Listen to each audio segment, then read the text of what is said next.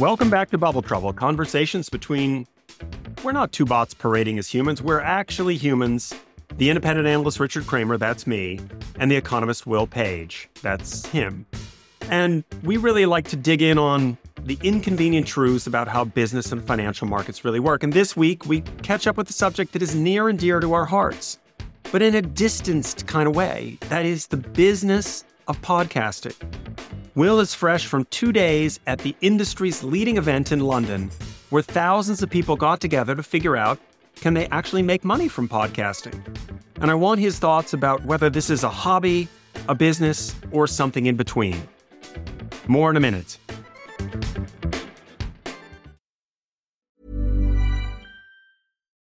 Botox Cosmetic, out of botulinum toxin A, FDA approved for over 20 years. So, talk to your specialist to see if Botox Cosmetic is right for you. For full prescribing information, including boxed warning, visit BotoxCosmetic.com or call 877-351-0300. Remember to ask for Botox Cosmetic by name. To see for yourself and learn more, visit BotoxCosmetic.com. That's BotoxCosmetic.com. Introducing Wondersuite from Bluehost.com. Website creation is hard, but now with Bluehost, you can answer a few simple questions about your business and get a unique WordPress website or store right away. From there, you can customize your design, colors, and content. And Bluehost automatically helps you get found in search engines like Google and Bing. From step-by-step guidance to suggested plugins, Bluehost makes WordPress wonderful for everyone. Go to bluehost.com/wondersuite.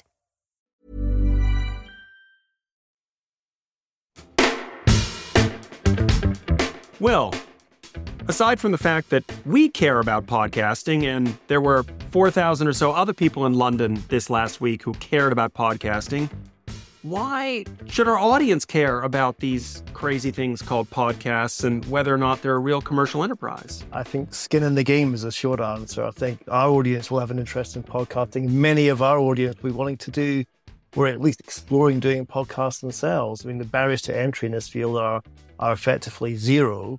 The topic of exposing financial misdemeanors can be done by ourselves, it can be done by our audience. Let the consumer become the new broadcaster. But also, just a quick fact check there. There was 4,000 people at the podcast show last year. It was over 6,000 this year. My goodness. So clearly the business of podcasts is booming and the business of podcast conferences is booming too. So I think over the course of this conversation, Richard, we've got a lot to share the audience about where they might want to go with their podcast ambitions as well. Yeah, and there were so many interesting strands to pull out, whether podcasting is the future of journalism in a way, in being able to speak those stories that so few of us get to read because the circulations of the leading newspapers have fallen off so much. Uh, about all the large players that are jockeying for position in the market, Mm-hmm. as you point out in your own book, when things slow down and they move from herbivores farming their own patch to carnivores trying to kill each other off. Absolutely. There's so many strands to pull out. What are the top couple of things you want to start off with in terms of your big observations about this business of podcasting? Well, let's start with the conference itself. I couldn't help but notice the number of Americans that came to London for the podcast show. And we're talking here literally about thousands of Americans made the trip. Now, America has their own podcast conference circuit. They have this huge event called Podcast Movement. They were all saying the same thing. The atmosphere in London was one where you don't find in America, and they're not going back to US conferences. They want to build up their podcast network in London. So a hat tip to this city as we seem to have the global HQ of podcast gatherings. So that's But, but can, I, can I call time out on that for a second? Because I don't see the Americans coming over when the weather is utterly miserable in November or February. But when it's the glorious May bank holiday weekend week, they're all over here in droves. I know maybe there's something to do with the timing there. And maybe if we rescheduled next year's podcast conference to coincide with Wimbledon, there'll be even more Americans coming over for it. Absolutely. But yeah, that was a pleasant surprise. A pleasant surprise to see so many Americans loving a two day event in London. One other thing just on the conference before we get into the detail, I want to stress this to our audience. Why these podcast conferences work so well is that most conferences drive me insane because it's a bunch of douchebags, as you call them, Richard, up on stage who digress from the conversational topic matter and overhog the microphone and run the clock out. And they just they should never be on a stage in the first place. Whereas podcast conferences are a gathering of people who are skilled in the art of conversation, like a good sell. And when you have a conference with full of people who can have a conversation, you know what happens?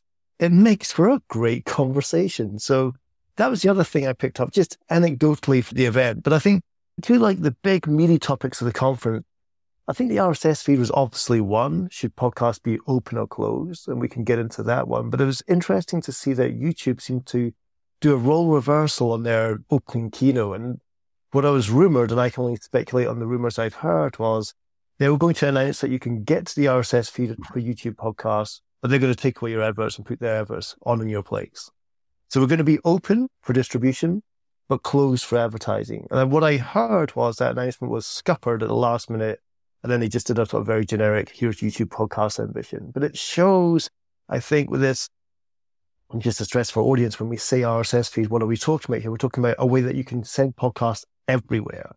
You could build a podcast platform tomorrow and you'd have this podcast coming down your channel and to your audience as well. It's just, I think that was interesting that one of the big players in the market was going to play open on distribution. So we're open to RSS distribution for podcasts but closing adverts. I think that highlights the tension point there, Rich.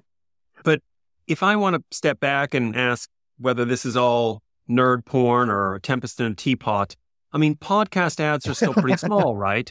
I mean, it's a billion dollars or so of podcast advertising revenue globally, maybe a billion and a half. And radio is is 20 billion or more. And the entire digital advertising market as a whole is 600 billion. Isn't this a, a kind of a navel gazing exercise for the people who are deep in the weeds? And does it really matter that much to the economics of giants like like YouTube, for example, how this podcast advertising market develops?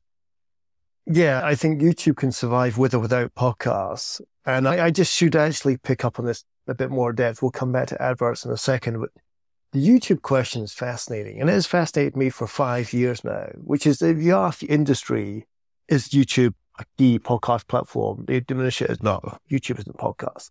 When you ask a consumer, what's your favorite podcast platform? They all say YouTube. And that disparity, that divergence in thought has always puzzled me. And then another big debate this week was about should podcasts be visual or do they no longer mm. become a podcast? We can pick that up. Back to your point of advertising, though, I, I love your cynicism when it comes to markets, Richard. And I did kind of maybe have a bred into that cynicism myself at the conference. When they say it's a billion dollars or we're approaching $2 billion in ad spend on podcasts, yes, that is chump change compared to other industries. But I am beginning to wonder, A, how much of their advertising is carousel advertising, podcast advertising themselves? Mm. And then B, how much is actually being listened to given the podcast app player's got a 10 second skip button where you can just jump it intuitively, That's... get through the pre-read adverts and get to the content itself. So there could be some bubble trouble in what is a fairly small bubble of podcast advertising coming down the road. Yeah, I mean, your point is well taken. And just as a reminder to our listeners, we're not doing bubble trouble because we have an economic imperative. It's not our day jobs. It's something we enjoy doing. It's a passion project. But the idea it's of education. trying to turn it into a business is something that, for all but the rarefied few, is really out of reach. And there's a lot of reasons why people do podcasts and a lot of very successful ones.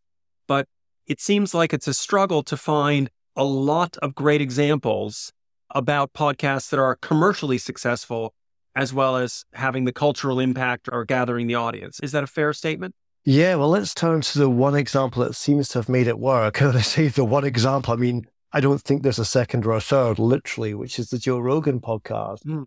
My understanding for Joe Rogan is that it can its audience can range between three and fifty million mm-hmm. for a, small show, a trivial show. Maybe it's three or four million. For the big ones, Elon Musk smoking a spliff, whatever, you're up into the fifteens, maybe a little more. For the show that was cancelled effectively, but it's still up there, I'd imagine that would have tapped 20 million plus just through the negative publicity. After all, there is no such thing as bad publicity. But uh, what I found fascinating is if he's the number one podcast on the planet, how big is number two? So the gap between gold and silver, I mean, we're off a cliff here. So we talk right. about podcasts being a big business and Joe Rogan's a big podcast. Well, I took a place of honor and I want to thank our producer, Eric Nuzum here, because I had four people on stage quote my expression, podcasts are a sea of niches. Now, he said this in a Times interview. I think I stole it off Eric Nuzum's producer. Don't cut the cord on this podcast, please. But I think it's fascinating to think about podcasts are not a typical media market. They are not hit heavy, skinny tail distribution like everything else, games, TV, music, film. They're a sea of niches. Hmm. And there's one big blockbuster and everything else literally is a niche. And they can be big niches, they can be small niches, but they are not mainstream events. They're intimate, closed group events. And that throws up a ton of questions about how does this market play out. But you're, as an economist, someone who has looked at this issue of the long tail and of distribution of income mm-hmm. and how in so many fields the spoils go disproportionately to those at the top of the tree. Yeah. How does podcasting break through this sea of niches and find audiences that may be scattered all along that long tail? Because there may be dozens of podcasts about finance and business or entrepreneurship or true crime or what have you, but each of them has a relatively small audience. And how do you aggregate those into groups of interests that are large enough to be relevant to more than the handful of advertisers we know are super active on podcasts? Yeah. So, Richard, if we think about a long tail market here, what I'm seeing is that on a podcast platform like Spotify, admittedly, we're talking about a glass half full because you've got Apple's podcast platform on the other side, but we stick with Spotify. The Joe Rogan podcast is so far out in front of the rest of the pack. It's, it's striking for me. Rogan's audience on a bad day, maybe it's 3 million for a small trivial show. On a big show, it could be up in the 15, 16 million marks. Fine, it, it bobbles along, but these are huge numbers for one show. And it's a lot of creator hours. If you think about two, three shows a week, each lasting three hours long, he's getting more creator hours than any other artist on Spotify. But what's staggering when we go back to this long tail discussion is the next best show probably barely breaks a million. So the gulf between gold and silver is so wide. And I think this is a microcosm of how this market's going to play out. You know, that expression, sea of niches, I've kept on hearing being quoted at the conference.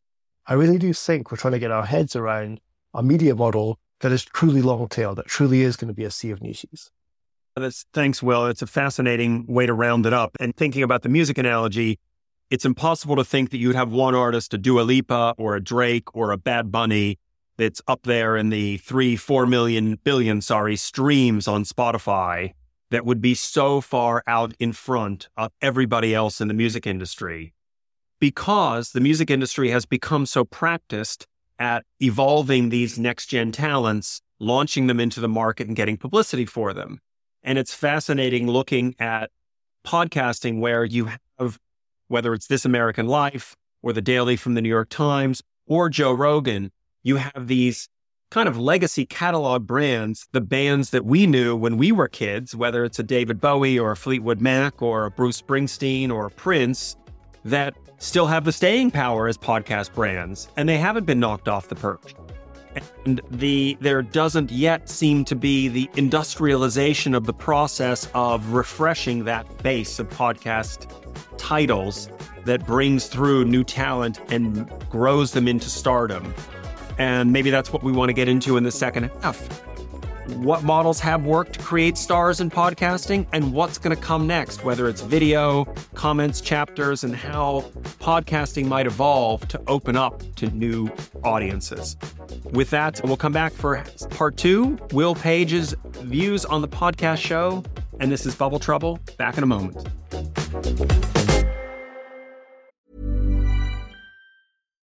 Botox Cosmetic, out of botulinum toxin A, FDA approved for over 20 years. So, talk to your specialist to see if Botox Cosmetic is right for you. For full prescribing information, including boxed warning, visit BotoxCosmetic.com or call 877-351-0300. Remember to ask for Botox Cosmetic by name. To see for yourself and learn more, visit BotoxCosmetic.com. That's BotoxCosmetic.com. Introducing Wondersuite from Bluehost.com. Website creation is hard, but now with Bluehost, you can answer a few simple questions about your business and get a unique WordPress website or store right away. From there, you can customize your design, colors, and content. And Bluehost automatically helps you get found in search engines like Google and Bing. From step-by-step guidance to suggested plugins, Bluehost makes WordPress wonderful for everyone. Go to bluehost.com/wondersuite.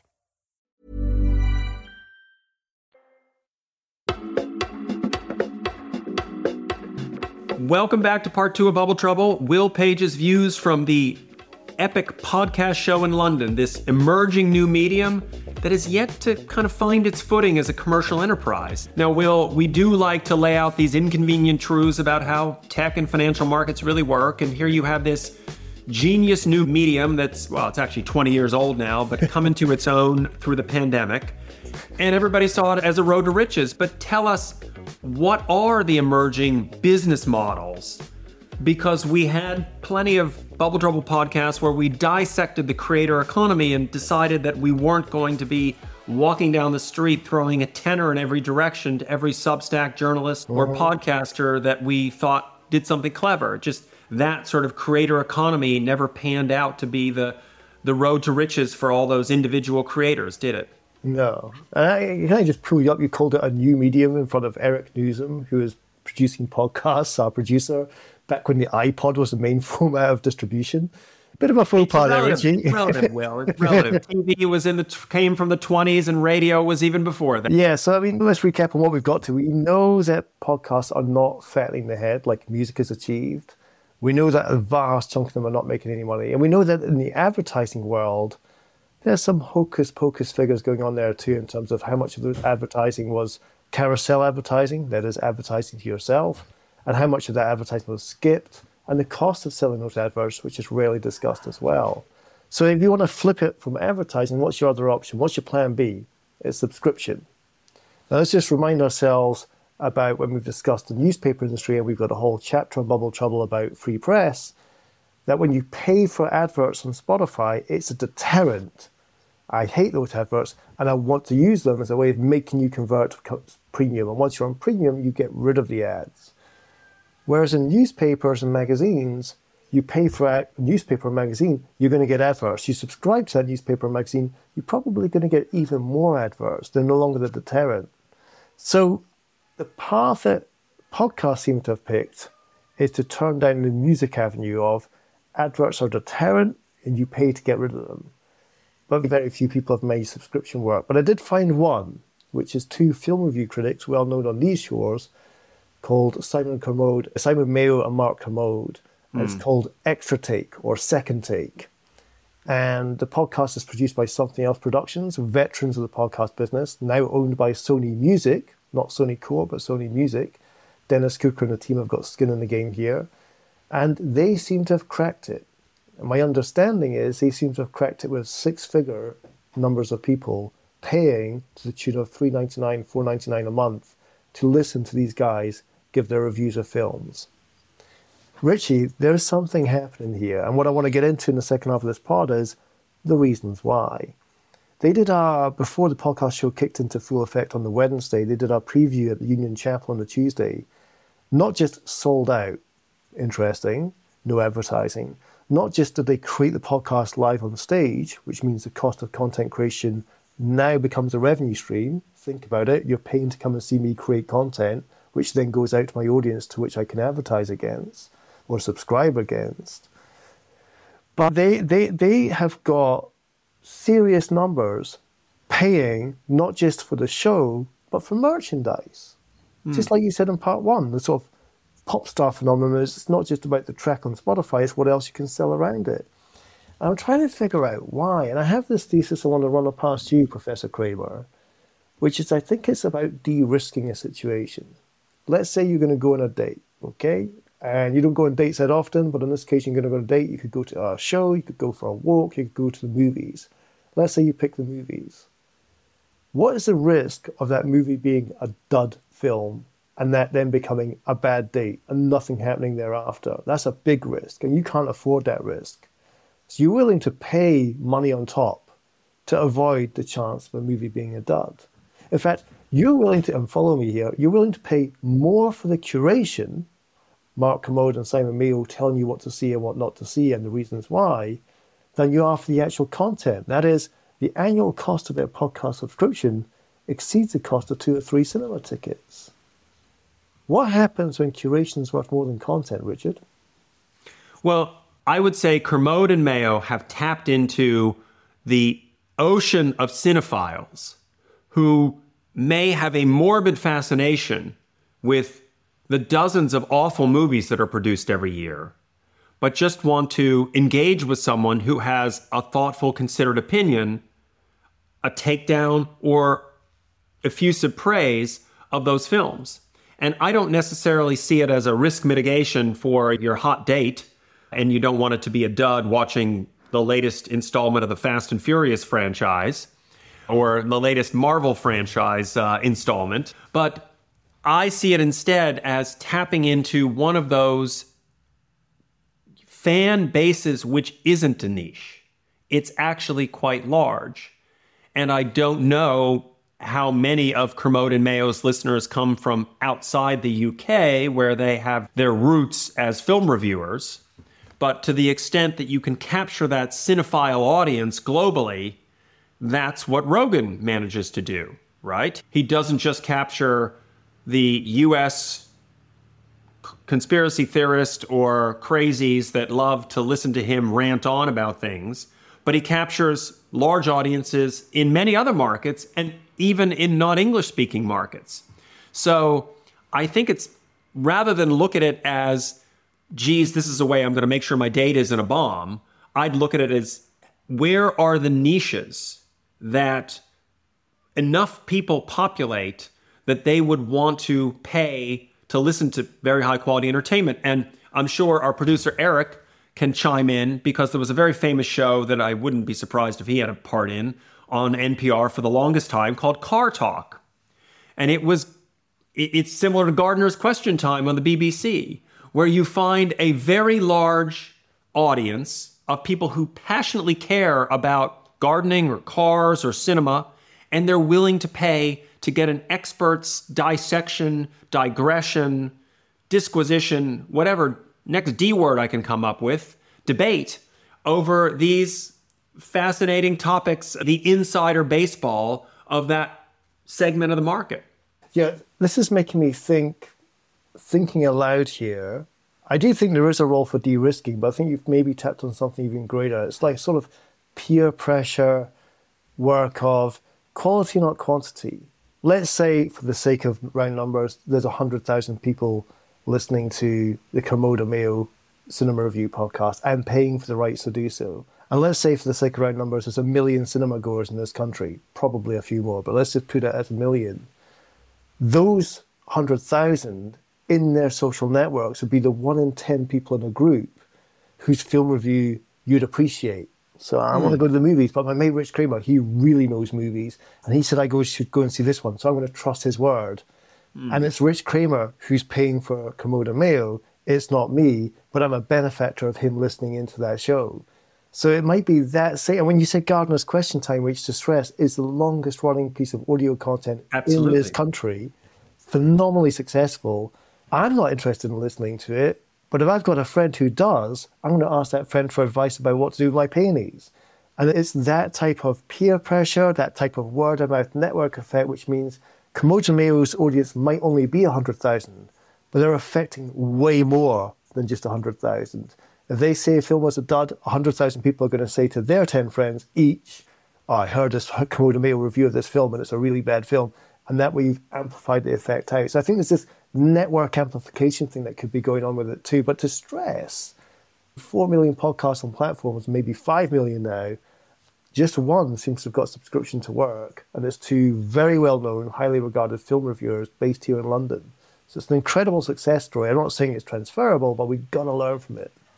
Yeah, and let us not dismiss, for example, The Rest is Politics from Alastair Campbell and Rory Stewart, which has garnered a large audience and has, from what we understand, substantial advertising income. Or the Americast podcast with Emily Maitlis, or the other ones that are coming through that haven't chosen subscription to monetize, or maybe they don't have the opportunity to develop all the incremental additional content that mm-hmm. would justify a subscription on top of the base offering. And certainly, we've talked before in many other media about the trade off between going behind a paywall and limiting your reach, limiting your influence, and making something available to everyone, maximizing that reach and influence, but minimizing the opportunity for that incremental subscription income. And, and I'm sure you'll see plenty of other podcasters make an effort to replicate Kermode and Mayo. And maybe some will be successful because they've shown that maybe $4 a month is the magic price.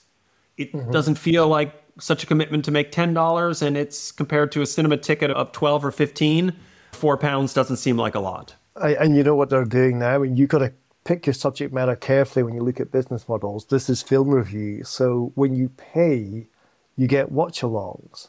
So you can time your podcast with the start of a movie and watch it with and Mayo talking in your ear as you're enjoying a film. I mean, that's pretty cool innovation, actually. it sounds a little bit freaky at first, but. Or extremely irritating if you think of that person in the behind you in the cinema who just can't stop whispering about how shit the film is when you're actually enjoying it. well, at least you can't see their mobile phone flash up on a podcast. But no, it's yeah. interesting to think about that as a deviation for what they can put in the first class carriage, that premium tier offering is to offer a watch long. I watched a movie, didn't quite get my head around the plot, which is typical for me. I'm very slow in the uptake when it comes to movies. But if I could watch it again with an expert, that's worth a fiver a month. Yeah, and I think there there are many other examples. Whether it's Radiolab did this brilliantly, or my neighbor Gary Kemp, who's got a podcast called Rockonteurs, and they timed with the podcast show had an event at the Screen on the Green in Islington where Gary had gone 30 years ago to see the Sex Pistols. Mm-hmm. And they timed that event to bring members from the Sex Pistols and the Clash onto the stage to discuss their work, which is what the podcast wow. does. So there are these spin off events which tap into the audience. And from what he told me, it was sold out. So when you find opportunities to re engage the audience, I think the audience is keen for it. And maybe let's move on to one other thing that, that we wanted to touch on before we get to smoke signals, which is what's next to come. You mentioned YouTube and People don't think mm-hmm. of it as a podcast destination, but certainly we'd be mortified to think that our listeners want to actually watch us as they listen along. what else is coming in podcast content to make it more like audiobooks, more like more immersive, to, to add the extra layers of content that might spark the subscriptions and the extra income for podcasters? Yeah, we got a great face for radio, right? yeah, so the video one's a big one. And it, there's a great discussion with Ross Adams from Acast, who we're now going in with, and Russell Tovey, the actor from Years and Years, about their Talk Art podcast. Mm. And talking there, I raised my hand and asked the question, which is you've got this incredible podcast, you're doing great numbers, you're able to speak to Pierce Brosnan for 40, 50, 60 minutes about his love of art, not his role as a Bond movie, not his role in Mamma Mia, but your love of art. Tell me what makes you love art. And I raised the question, which is this is an audio content podcast about celebrities' love of art and nothing else, but art is a visual format, would you go to video? And he spent about eight minutes answering my question, and he concluded by saying, hmm. no, because of video, all the hang ups of production, angles, light, appearances, it's just me and Pierce Brosnan, two microphones, and off we go. And that's what that's the magic. Is I'm asking you to imagine in your head that love of art, not to be bombarding you with visual content, to make you love his art. So it was interesting to see there was sort of a loyalist to the audio format only community there, and there's other people saying the sooner we get to video, the better we can pump up our ad rates. So you've got a bit of a division happening there. Two, two other quick ones. I think chapters are going to be interesting. I'll give you a quick example. Financial Times, friend of the show, guest of the show, big supporters of this show. I'd like to say to them, if you could do the FT weekend as a podcast broken into chapters, that might just work. Stephanie Priest from New York Times, you're listening. Same for you guys as well. Newspaper podcasts broken into chapters are a very different thing from newspaper podcasts without chapters. I mm. want to hear some money sections, I want to hear some art sections, and give me some film reviews, and I'm off. But don't mm. ask to stick around for a full 45 minutes. And then I think the last thing is comments not much movement on the tech side from Apple and Spotify on comments. I know people are trying to work on it. It's not going to be easy. The RSS feed and integration of comments, like YouTube's got comments. But it's, it's really interesting to hear the podcast presenters of the show, like Gabby Logan, talking about how important feedback was to how she formats her show, The Midpoint, and then thinking, well, what if she had comments on that show so she could see at scale what her audience have to say while listening to that person going through a midlife crisis? So it's interesting to think about currently we're a glass half full. We've got two people on a microphone having a conversation. To fill that glass, we want the 200,000 people listening to that podcast to be engaging in that conversation. And just wrapping up on that one, can I just give you a quick insight from YouTube? Please. So I've noticed in the past two years or so, I'm addicted to reading YouTube comments on anything, mm. on a piece of football content, on a watching a Milton Friedman speech from the 70s, or listening to music. And it's like comments are great. But around about two years ago, YouTube did this transformation to comments where they ripped out any vulgar or profane or abusive language. Now, cry free speech if you want, it's their platform, it's their rules. But what their goal was to make comments enjoyable to read. Isn't that crazy? They just slipped that through the net, and now comments are great to read because all the profane stuff and vulgar stuff and gotcha stuff and trolling, that's all been swept from under the carpet. So it's amazing when you make comments nice to read how much value they have. And just to wrap that point up, in my book, I quote Yebba, the artist Yebba, spelled Abby spelled backwards. She said, I value the comments on YouTube more than the royalties from Spotify. Like, what matters most, Richie? Well, I wholeheartedly agree in that I find the comments below the article in the FT are absolutely priceless and brilliant. And there are some genius, thoughtful reactions to articles which become a metacritique in the same way that this show is a metacritique about what we're doing ourselves and about whether there's a commercial endpoint to it. With that, I think we need to get to smoke signals, the uh oh moments that we have all this hype and hysteria of bubble trouble. We're overhearing things at the podcast show that just make you shake your head and say, it's not going to work out that way. There is no pot of gold at the end of the rainbow, which you can't even really see. So, what kind of things did you hear with these 6,000 people enjoying the lovely spring weather in London that made you just cringe? Double counting audience figures. Number one, it's an epidemic. I've heard countless people boast about their podcast numbers to me, and you only have to probe ever so slightly to realize the numbers aren't what they're actually claiming. This really become, belongs in a full episode of More or Less, the podcast, so I'll pitch it to Tim Harford, which is Luke, the question is how many unique people with palsies are you reaching with your podcast? And if you're telling me that you're doing 22 shows a month and you're getting 34,000 unique people with palsies, the answer is not three quarters of a million people. Just repeat the math there. 22 times 34,000 pe- people does not get you to three quarters of a million unique people. And this mm. is my challenge is when everybody says, oh, my podcast is doing great numbers, frequency, how many shows are you doing, and double counting is driving for a large part those great numbers. And I, what really worries me is those data scientists were making this mistake at the conference, not just the presenters. I know really big podcasters who claiming they're doing these huge six-figure sums. I'm like, you're not. Basically, you're doing 40,000 and you're doing a ton of output every month. That's what's getting you to these huge numbers.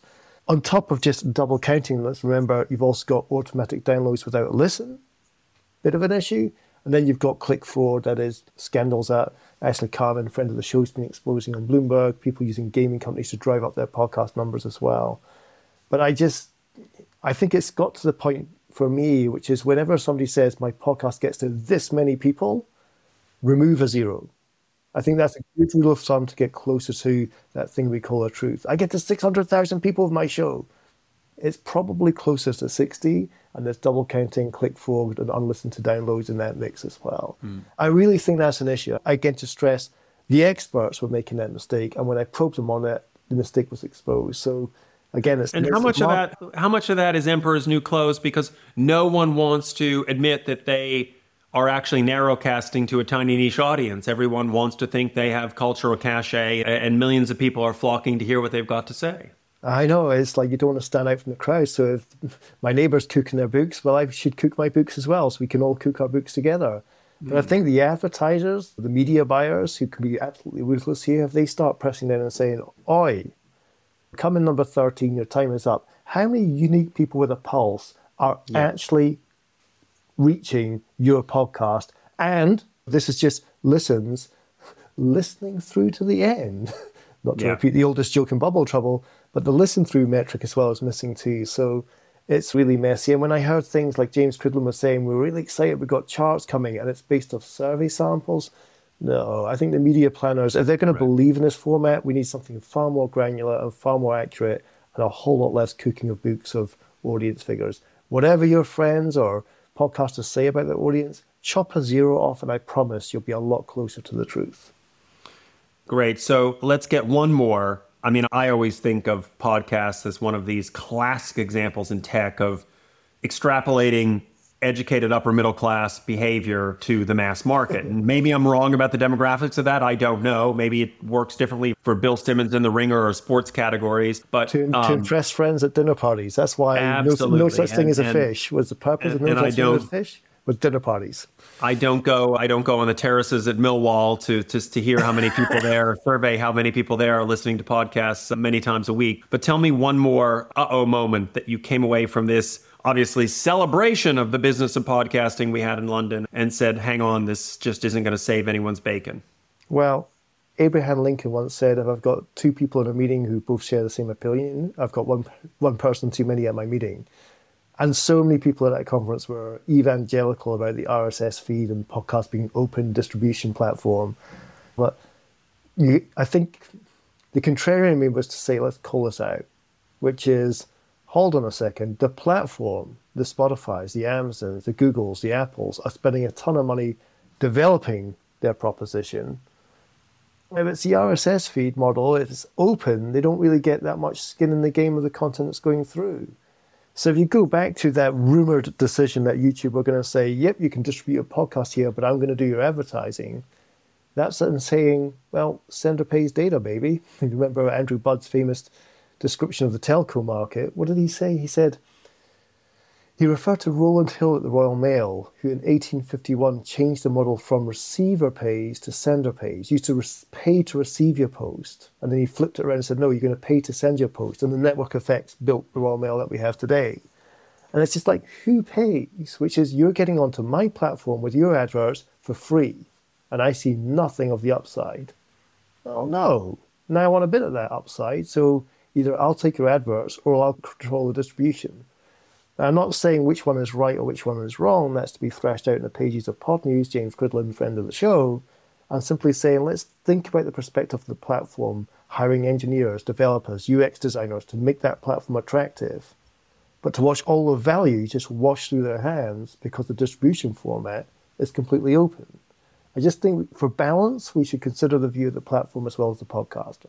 And with all those big beasts, Apple, Spotify, Amazon, Google, and YouTube involved here, along with oodles of other leading media brands, is this just a great evidence of bubble running into trouble? That they've all rushed into podcasting. It didn't turn out to be a road to riches for all of them, and there's a pullback happening. Yeah, I think it is. But I think back to what we thrashed out in part one, if in the past hundred years of having a media format that we know and love, everything has fallen into a hit heavy, skinny tail distribution. My favorite example is films. I remember speaking to a Hollywood executive who said, I set the marketing budget for a new Will Smith movie so that one in three Americans know there's a new Will Smith movie. No figure, no ceiling, just spend what you can to the point where a third of America knows there's a new Will Smith movie. Then I've got a blockbuster hit and I'm putting my kids through college. If it's one in four, I got a flop back in debt. That's how media has worked, and we've had that ingrained into us. But if we are genuinely dealing with a new media format that A, soaks up a ton of time because we're asking for 45 minutes, not four and a half minutes like a song, and that could be 45 minutes two or three times a week, which is longer than an average movie. So we're winning in time, but it is a sea of niches. We don't have those hits. Then we're back to the drawing board. Mm. Shake that hangover of the past five years of hype and hysteria about podcasting and go back to basics. And a shout out to Kal Amin from the company Sounder FM, listener of the show, because he's looking at programmatic advertising for podcasting, which is hold on to this for a second. I need a way of reducing the marginal cost of getting ads to the ears. because I'm dealing with a sea of issues. I don't have that scale economy effect that the blockbusters used to give me. So I got to reduce the cost of getting the ads out, and that leans into programmatic solutions. That ain't going to be easy, but it's very interesting to start thinking through how do you serve a sea of niches? That's the question we're going to try and ask. Well, it's been a fascinating roundup of what Will Page learned at the podcast show, a medium that may be a revolutionary one in the future, but still remains, as Will says, a sea of niches, and for a lot of folks, not the road to riches to make a living. Happily for our producer, Eric Nuzum, he has plenty of fantastic hit podcasts that he's working on but he's one of the OGs of the industry and one of the rare few that I think can sit back watching us record and still smile about the economics of this industry. With that, it's been another fascinating episode of Bubble Trouble. We'll be back next week with myself and Will Page. Thanks for listening. If you're new to Bubble Trouble, we hope you'll follow the show wherever you listen to podcasts, and please share it on your socials. Bubble Trouble is produced by Eric Nuzum, Jesse Baker, and Julia Nett at Magnificent Noise. You can learn more at bubbletroublepodcast.com. Until next time, from my co host Richard Kramer, I'm Will Page.